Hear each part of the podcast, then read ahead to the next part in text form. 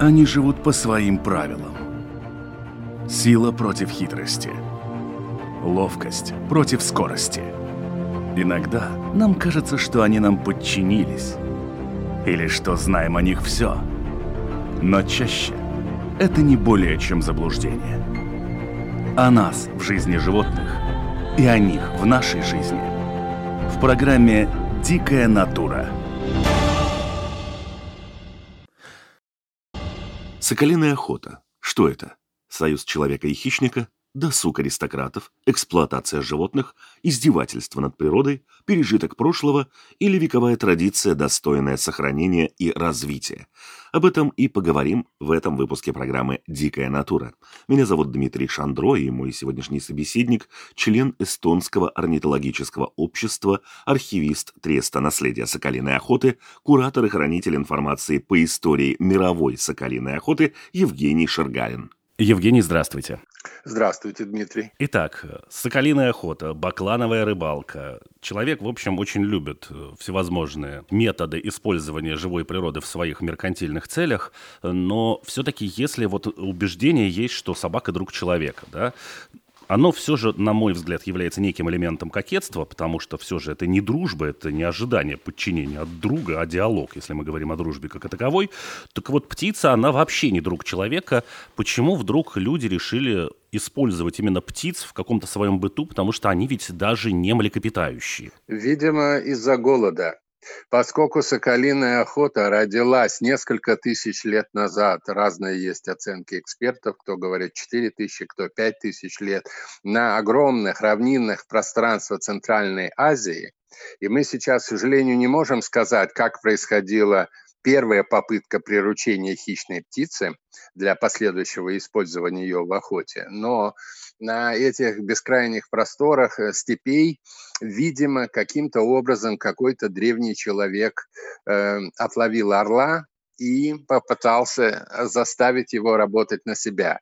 Поскольку протеиновая пища, то есть пища животного происхождения, всегда была в дефиците у всех народов во все времена, да, может быть, кроме некоторых стран так называемого золотого миллиарда в 20-21 веке, да, то вопрос стоял насущный, где взять еду.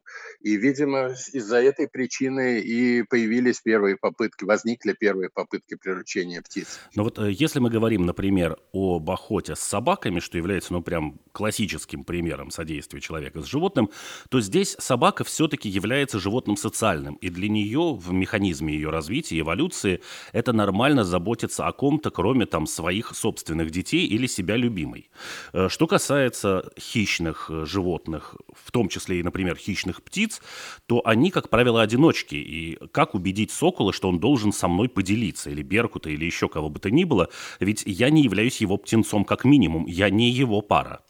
Все верно вы говорите. Это процесс очень сложный. Методы дрессировки хищных птиц, разных хищных птиц складывались веками. Кстати, они очень мало изменились за несколько тысяч лет. То есть метод дрессировки, он берет обычно несколько недель и включает в себя вынашивание, когда человек, допустим, если отлавливает хищную птицу на пролете и приручает к себе, да, то он несколько дней держит эту птицу, ястреба чаще всего на руке, и сам не спит, и птица не дает спать, то есть приручает ее, так сказать, подчиняет ее себе, покоряет ее. Вот. И потом методом сравнительно быстрой дрессировки удается добиться, что птица ловит добычу, охотник, сокольник подходит, подъезжает, подбегает к ней, отщипывает, отрезает маленький кусочек от жертвы и дает птице в качестве вкусняшки, как мы это делаем с собаками, то есть за правильное поведение следует поощрение, а основную добычу кладет в ектаж, да, в свою сумку охотничью. Методика достаточно тонкая, она немного отличается и для орлов, и для ястребов, и для соколов, потому что в основном эти группы птиц используются в качестве ловчих, но изменилась она очень мало. И, пожалуй, самое большое изменение за последние лет 30 – это появление радиотелеметрии. То есть, чтобы птица не улетела и не пропала, поскольку они дорогие, и люди их приобретают из питомников, где они разводятся в коммерческих целях, то на спину птицы крепится передатчик, и с помощью антенны можно всегда проследить, если птица куда-то отлетела за лес там, или за несколько полей и рощи, вы ее не видите, то вы можете с помощью антенны определить направление, куда она пропала, и искать ее и вернуть ее. А так все на протяжении тысячелетий мало что изменилось. Ну, то есть получается, что, в общем-то, это не такая прирученная птица, как, опять же, если на более привычных собак переносить все это дело, что его там как-нибудь зовут, орлик, соколенок, его позвали, и он прилетел. Обычно охотник использует вобило, это, как правило, шкурка какого-то животного. Ну, теперь это используются заменители, можно вобило купить в продаже для сокольничьей амуниции. Человек вращает на небольшой веревке длиной, скажем, 2,5-3 метра. Вот это вобило. Это напоминает птице дичь, то есть жертву, и птица возвращается к нему. Иногда сокольник просто приподнимает руку с перчаткой, и птица видит это издалека, и красиво-красиво подлетает, планирует и изящно садится на руку, на перчатку. То есть в основном амуниция сокольника включает колобок, то есть такую же шапочку, соколиную перчатку, пуцы, бубенчики, такие колокольчики, которые звенят во время полета птицы, и это является до появления радиотелеметрии дополнительным указателем на точку нахождения птицы для сокольника. А для объекта охоты эти бубенчики не могут являться тоже предупреждением, что, в общем-то, пора это ретироваться? Да, конечно, это тоже так. Но тут, опять же, что важнее охотнику? Потерять птицу, да, и начинать отлавливать там или покупать новую, начинать весь процесс тренировок сначала, или же поступиться иногда успешностью охоты. Потому что, кстати, в дикой природе не каждая охота ловчей птицы, хищной птицы заканчивается успешно. В среднем можно сказать, что каждая седьмая-восьмая атака хищной птицы на жертву заканчивается успешно. И, кстати, это огромное преимущество соколиной охоты по сравнению с разными видами другими охот, да, скажем, с охотой с огнестрельным оружием. Она заключается в том, что при соколиной охоте практически нет подранков. То есть хищная птица, она свою добычу или ловит, да, или же, как говорят сокольники, пролавливается, то есть проскакивает мимо, и в последний момент жертве, значит, суждено как-то умудриться увернуться. Вот, кстати, при охоте на зайцев вот, в странах Восточной Европы, в Венгрии, в Чехии, в Словакии происходят порой очень комичные ситуации, потому что зайчик хорошо видит, у него глаза отнесены достаточно на голове сильно назад, и он видит, как его, допустим, нагоняет беркут, орел, и в последний момент, когда орел уже выпускает вперед когти и готов схватить, заяц прыгает вверх резко. Иногда на 2 метра, иногда даже на 3 метра. И есть много фотографий в интернете, где заяц оказывается выше орла. То есть орел почти у земли, а заяц на 2 метра выше орла. И возникает вопрос, кто из них летает. Порой смешно выглядит, потому что в таких случаях, конечно, орел проскакивает мимо. И они крупные птицы тратят много энергии на полет, и второй-третий раз заставить орла взлететь и снова погнаться за этим зайцем, как правило, не получается. Вы упомянули, что это процесс, который, в общем-то, связан с дрессировкой птицы. Это не использование ее там прям просто природных каких-то нюансов жизни и охоты, а все-таки подготовка ее к взаимодействию с человеком. В последние годы вот слово «дрессура», «дрессировка», оно имеет очень крайне негативный окрас. Это связано и с цирковыми животными и так далее, и так далее, и так далее. Насколько вот этот процесс безобиден с точки зрения самой птицы, или это все-таки можно отнести к жестокому обращению с животным? Ни в коей мере. Дело в том, что если охотник будет нехорошо обращаться со своей птицей, она у него ничего не будет ловить. Она не будет, если не будет им правильно воспитана, она будет сидеть на жердочке своей, на присаде и ждать, когда он ее накормит, поскольку охотник, безусловно, ее рано или поздно накормит. Он не хочет, чтобы она истощилась, да, и была в плохой летной форме. Вот, поэтому нельзя считать, что это жестокое обращение с животными птицами. И кроме того, есть очень важный философский вопрос. Если птица разводится во всех развитых цивилизованных странах сейчас в питомниках на протяжении уже почти 40 лет, да, потому что первые питомники появились в Великобритании, в Северной Америке, в США, в Канаде примерно в середине 70-х годов, да, то есть скоро будет уже полвека, как вот они разводят птиц. И там эти птицы разводятся, естественно, каждый год. То есть нетрудно посчитать, что, скажем, за последние полвека мы получили 50 поколений вот этих птиц, да, выращенных в неволе. И возникает тогда вопрос, чем отличается эта птица, выведенная в питомнике, да, от морской свинки, от крыски, которую в зоомагазине можно купить, от мышки, от аквариумной рыбки, да, от хомячка там, сирийского, джунгарского, вот, или от многочисленных пород собак и кошек. Чем? Да ничем. Потому что, с одной стороны, прошло слишком мало времени для того, чтобы эти птицы, разведенные в питомниках, выработали в себе какие-то яркие доместикационные черты, да, что мы могли бы их отличать от диких птиц. Нет, птицы, выращенные в неволе, они не отличаются от диких птиц своим внешним видом никак. Потому что слишком мало лет прошло эволюции, да, для этого, да, история слишком коротка. Вот. А с другой стороны, действительно, многие сокольники задают этот вопрос. Почему собак разводить, значит, можно, скрещивать между собой можно, новые породы описывать каждый год можно, да, там, йоркширские терьеры раньше были только такой коричневой окраски, теперь они есть и белые, и есть и почти черные, и есть мини-йоркширские терьеры, да, и классические, и скоро макро, наверное, выведутся, да, и, кстати, когда охотников, сокольников лет 30 назад активисты, природоохранники обвиняли в том, что птицы могут отлетать, и что сокольники порой там грешили и брали птиц из гнезда, да, то сокольники начали скрещивать птиц между собой. Разные соколы между собой, там сокол балобан с соколом сапсаном или соколом кречетом. Вот. И это как раз являлось доказательством того, что эти птицы точно не взяты из дикой природы, они доместицированные, то есть они питомниковые. Да? Вот. А с другой стороны, опять же, можно всегда сказать, ой, там жалко птичку, которую, допустим, сокол задавил, да, схватил.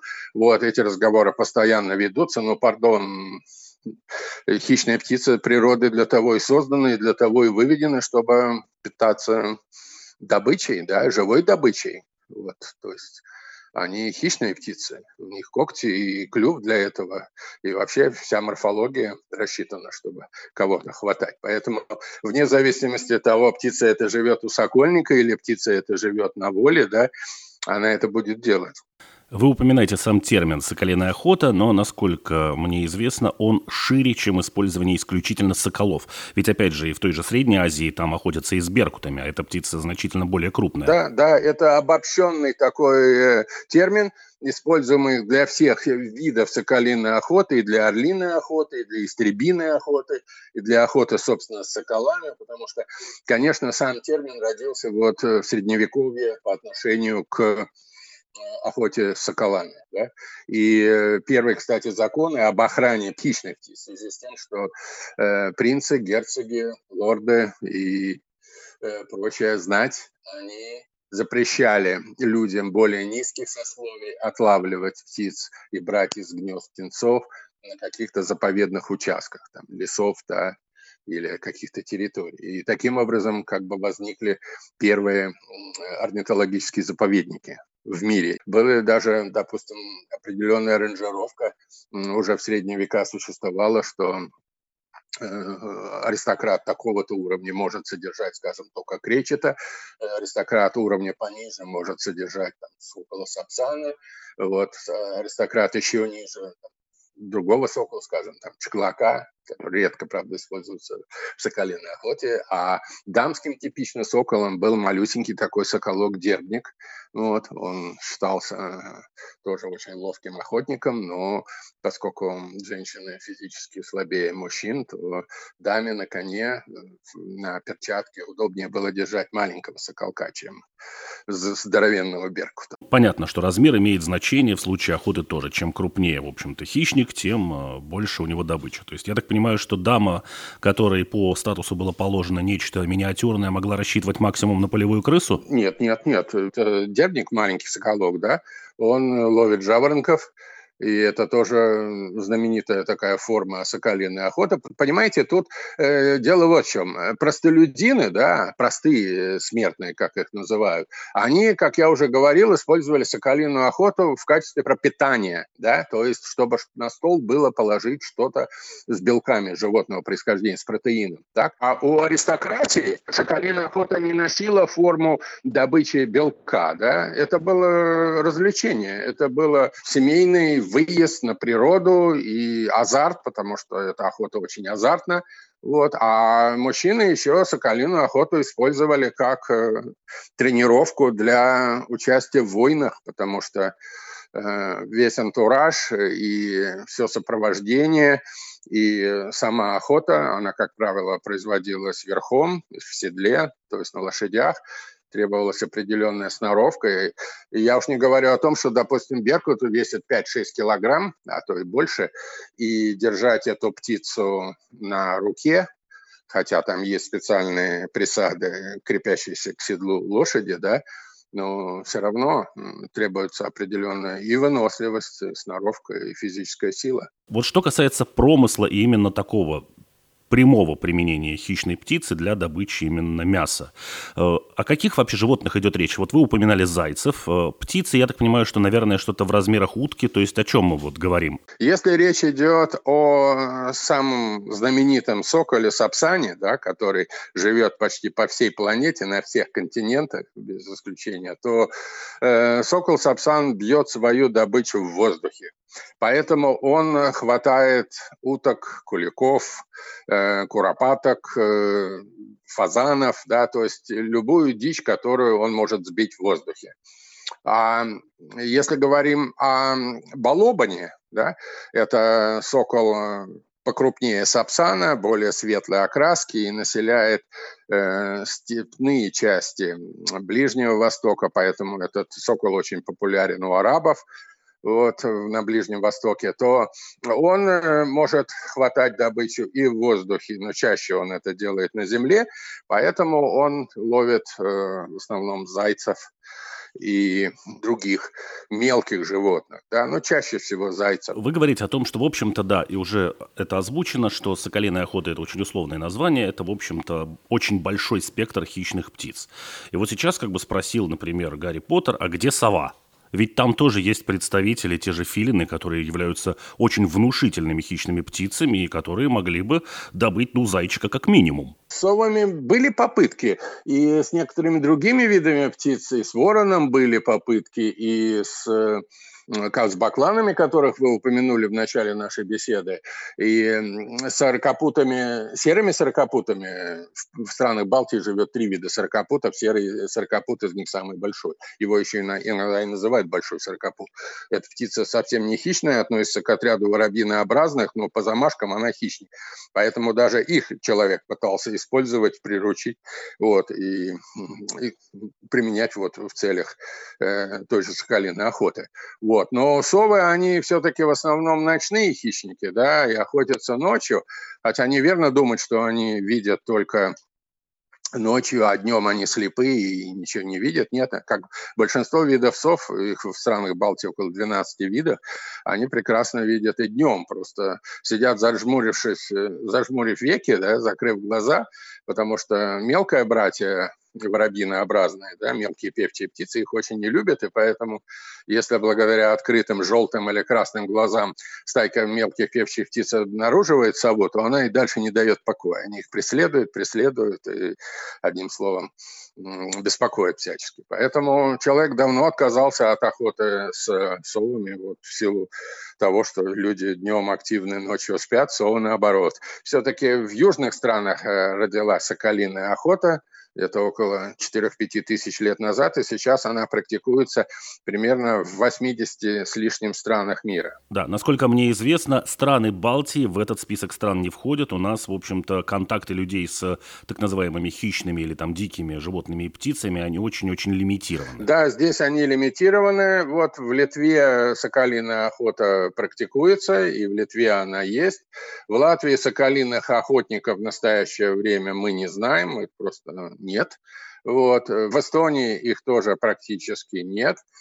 И в истории вот, Латвии и Эстонии мы знаем, что были некоторые попытки балтийских немцев в XIX веке и XVIII веке содержать птиц, охотиться с ними. Но в более древней истории, да, там, в XVI веке, в XV веке, и Латвия, и Эстония были транзитными странами для транзита отловленных соколов у нас или в территориях в России, восточнее нас.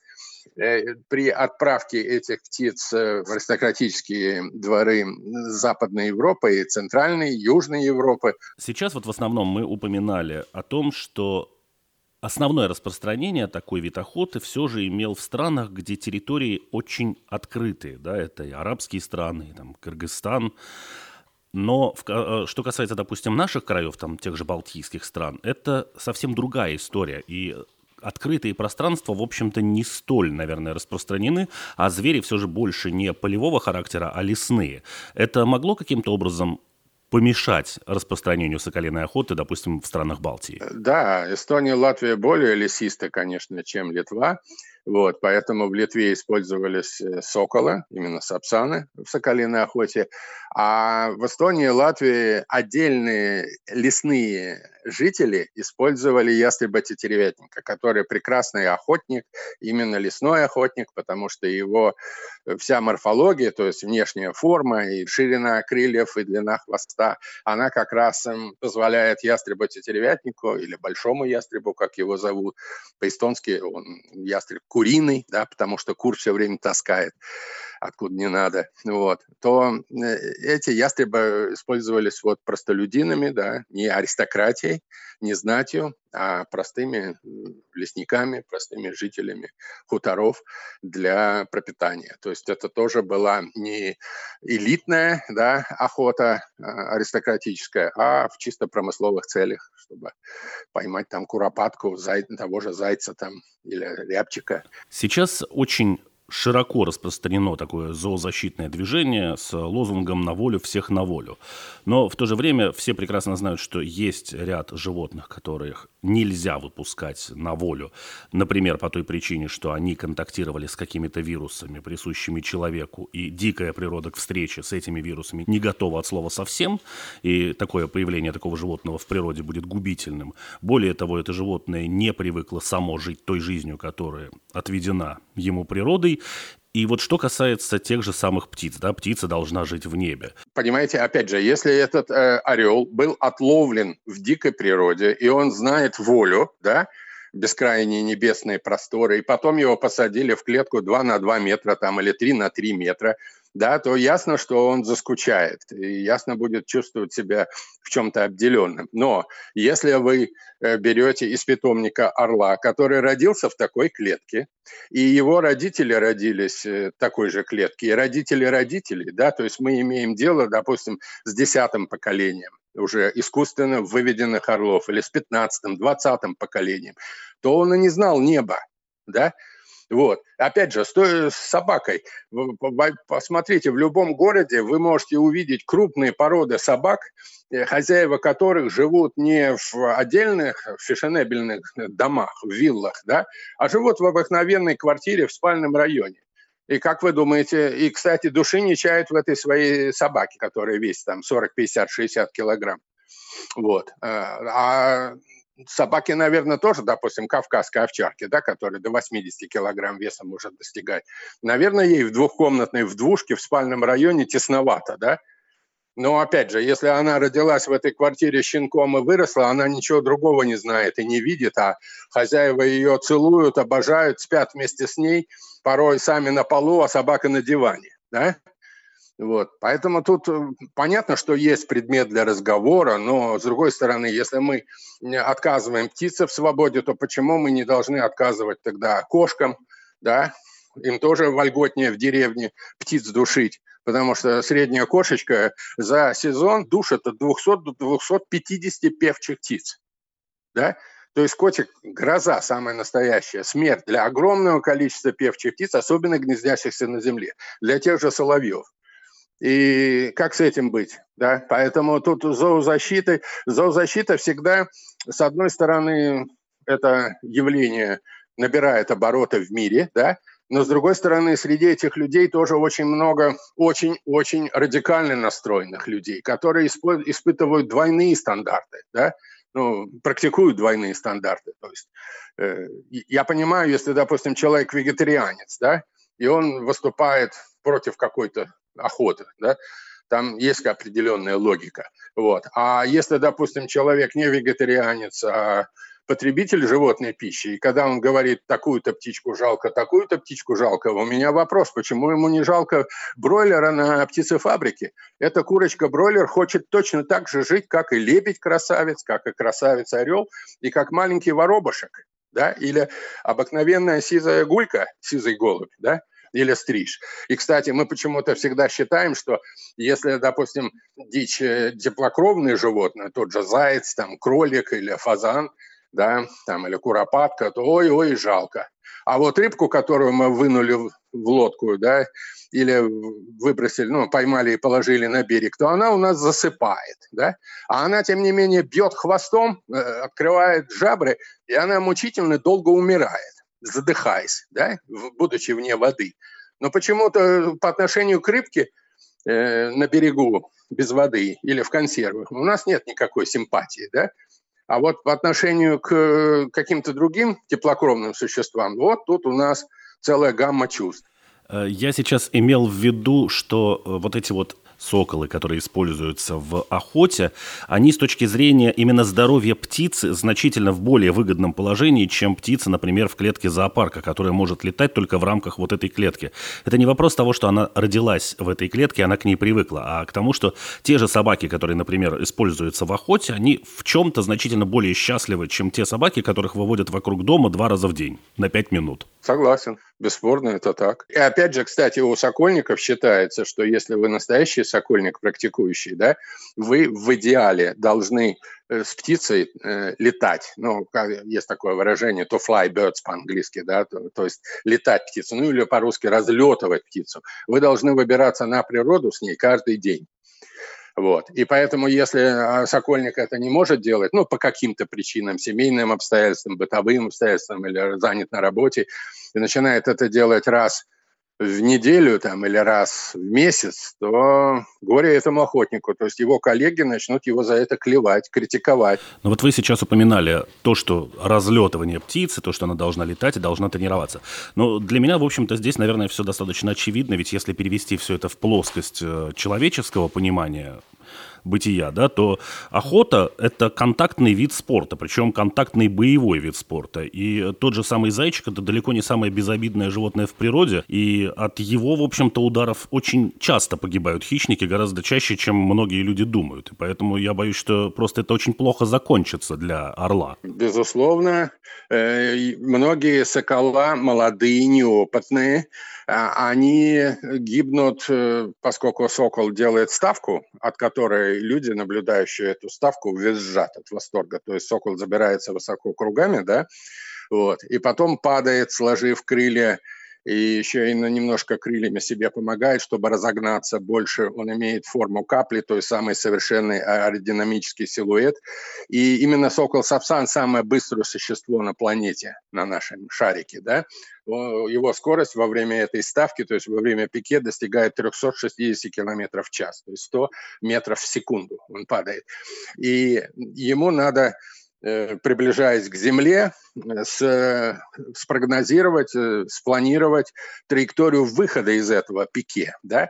Но поскольку молодые птицы тоже азартные и порой неопытные и глупенькие, бывают случаи, когда они просто разбиваются о землю, не успев выйти из пике. Это про ошибки самих птиц, да? Вот. А вы абсолютно правы, что если, допустим, ястреб-тетеревятник влетает в курятник, это его излюбленное занятие, за это ястребов-тетеревятников очень многие фермеры во всех странах мира не любили, я мягко, дипломатично выражаюсь. На самом деле их, если они по ошибке залетали в дом или в курятник, им чаще всего сворачивали голову, чего делать нельзя категорически, да? Но просто этим выходила злость птицы-разводчика на вот основного врага кур, да? Но известны тоже случаи, когда тетеревятник залетал на птицеферму или в курятник, вот, и там был петух, который считал всех курочек своей собственностью, и атаковал тетеревятника так, что или забивал до смерти, или тетеревятник умудрялся улепетнуть в самый последний момент, имея увечья и раны, да? То есть даже петух, в принципе, может постоять за все свое население птичье, да, в своем владении, и нанести серьезные раны. Кстати, и лисы, на которых охотятся в Средней Азии с беркутами, с орлами, они тоже порой защищаются и когтями, особенно зубами, не говоря уже про волков. Потому что на волков далеко не каждый беркут полетит, а только наиболее крупные самки, потому что у хищных птиц самки крупнее самцов. Поэтому самые желанные охотники – это самки, да? И атакуя волка, хватая его за спину, да, за спиной, за позвоночник, за хребет, не факт, чем этот поединок закончится, потому что у волка, пардон, зубы есть. И он может так цапнуть, что уже у беркута голова отлетит. Вот, поэтому эти поединки часто кровопролитные, и кто кого одолеет – большой вопрос. И, кстати, птица тоже должна сориентироваться, сможет она эту добычу взять или нет, да? Она тоже на ошибках порой учится, и из нее тоже перья вылетают. И рулевые на хвосте, и маховые первостепенные, и второстепенные на крыльях. А вот в случае с такими неудачными охотами потом птица списывается или ее, в общем-то, лечат, восстанавливают, и она продолжает свою работу? Лечат и восстанавливают. И есть тоже методика, которую используют многие сотрудники зоопарков, и переняли они эту методику от соколятников, ну, то есть от сокольников. Вот это надклеивается и надстраивается перо, то есть если у вас есть перья, взятые при каких-то других обстоятельствах отпавших птиц, ну, того же вида, естественно, да, то можно врезать перо и его подклеить, надклеить, ну, то есть восстановить. Этим занимаются почти все сокольники мира. И последний, в общем-то, вопрос, уже под самый занавес, мы уже обсудили очень много всяких аспектов, кроме, наверное, самого первого и самого важного.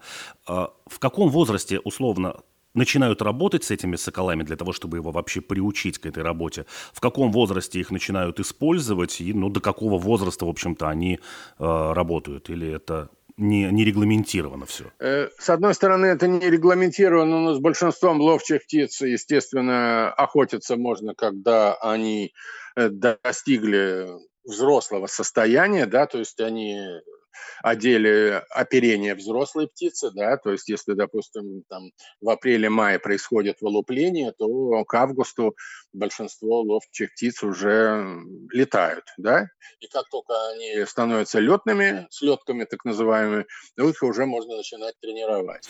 Ясно. Огромное спасибо, Евгений, за ваш рассказ. Очень эмоциональный, очень увлекательный.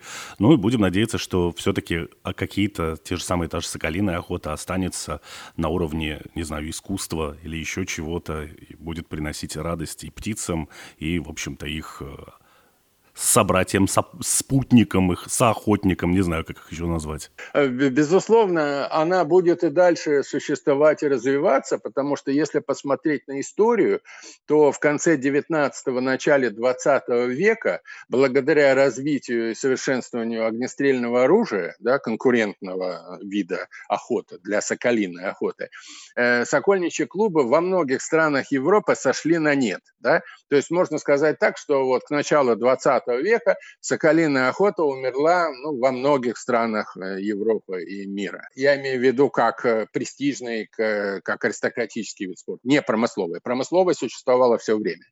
А в 70-е годы и в Польше, и в ГДР, и в Чехии, и в Венгрии, и в Грузии доктор Гивич Гавадзе, ныне покойный, создал первую секцию на территории Советского Союза.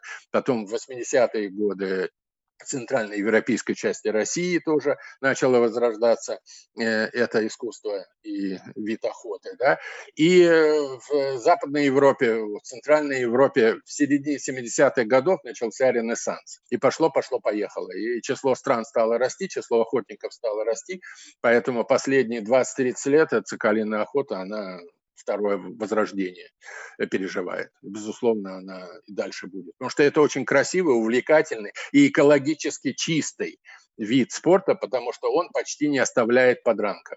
Потому что при огнестрельной охоте, да, все охотники, положа руку на сердце, признаются, что, допустим, при охоте на водоплавающих птиц, да, осенью по Перу, они далеко не каждую утку могут достать, потому что есть подранки, да, подранки заныривают, уходят в тростник, в камыш, в рогоз, вот, и процент подранков велик. А, как я говорил, у соколиной охоты подранков почти нет. То есть птица ловчая или схватила свою жертву, да, или же просто ее проловилась, то есть не поймала. Да. Еще раз спасибо и до свидания. До свидания. Всего доброго.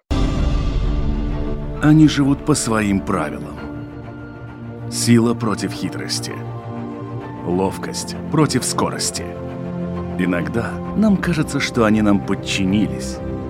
Или что знаем о них все. Но чаще это не более чем заблуждение. О нас в жизни животных и о них в нашей жизни. В программе «Дикая натура».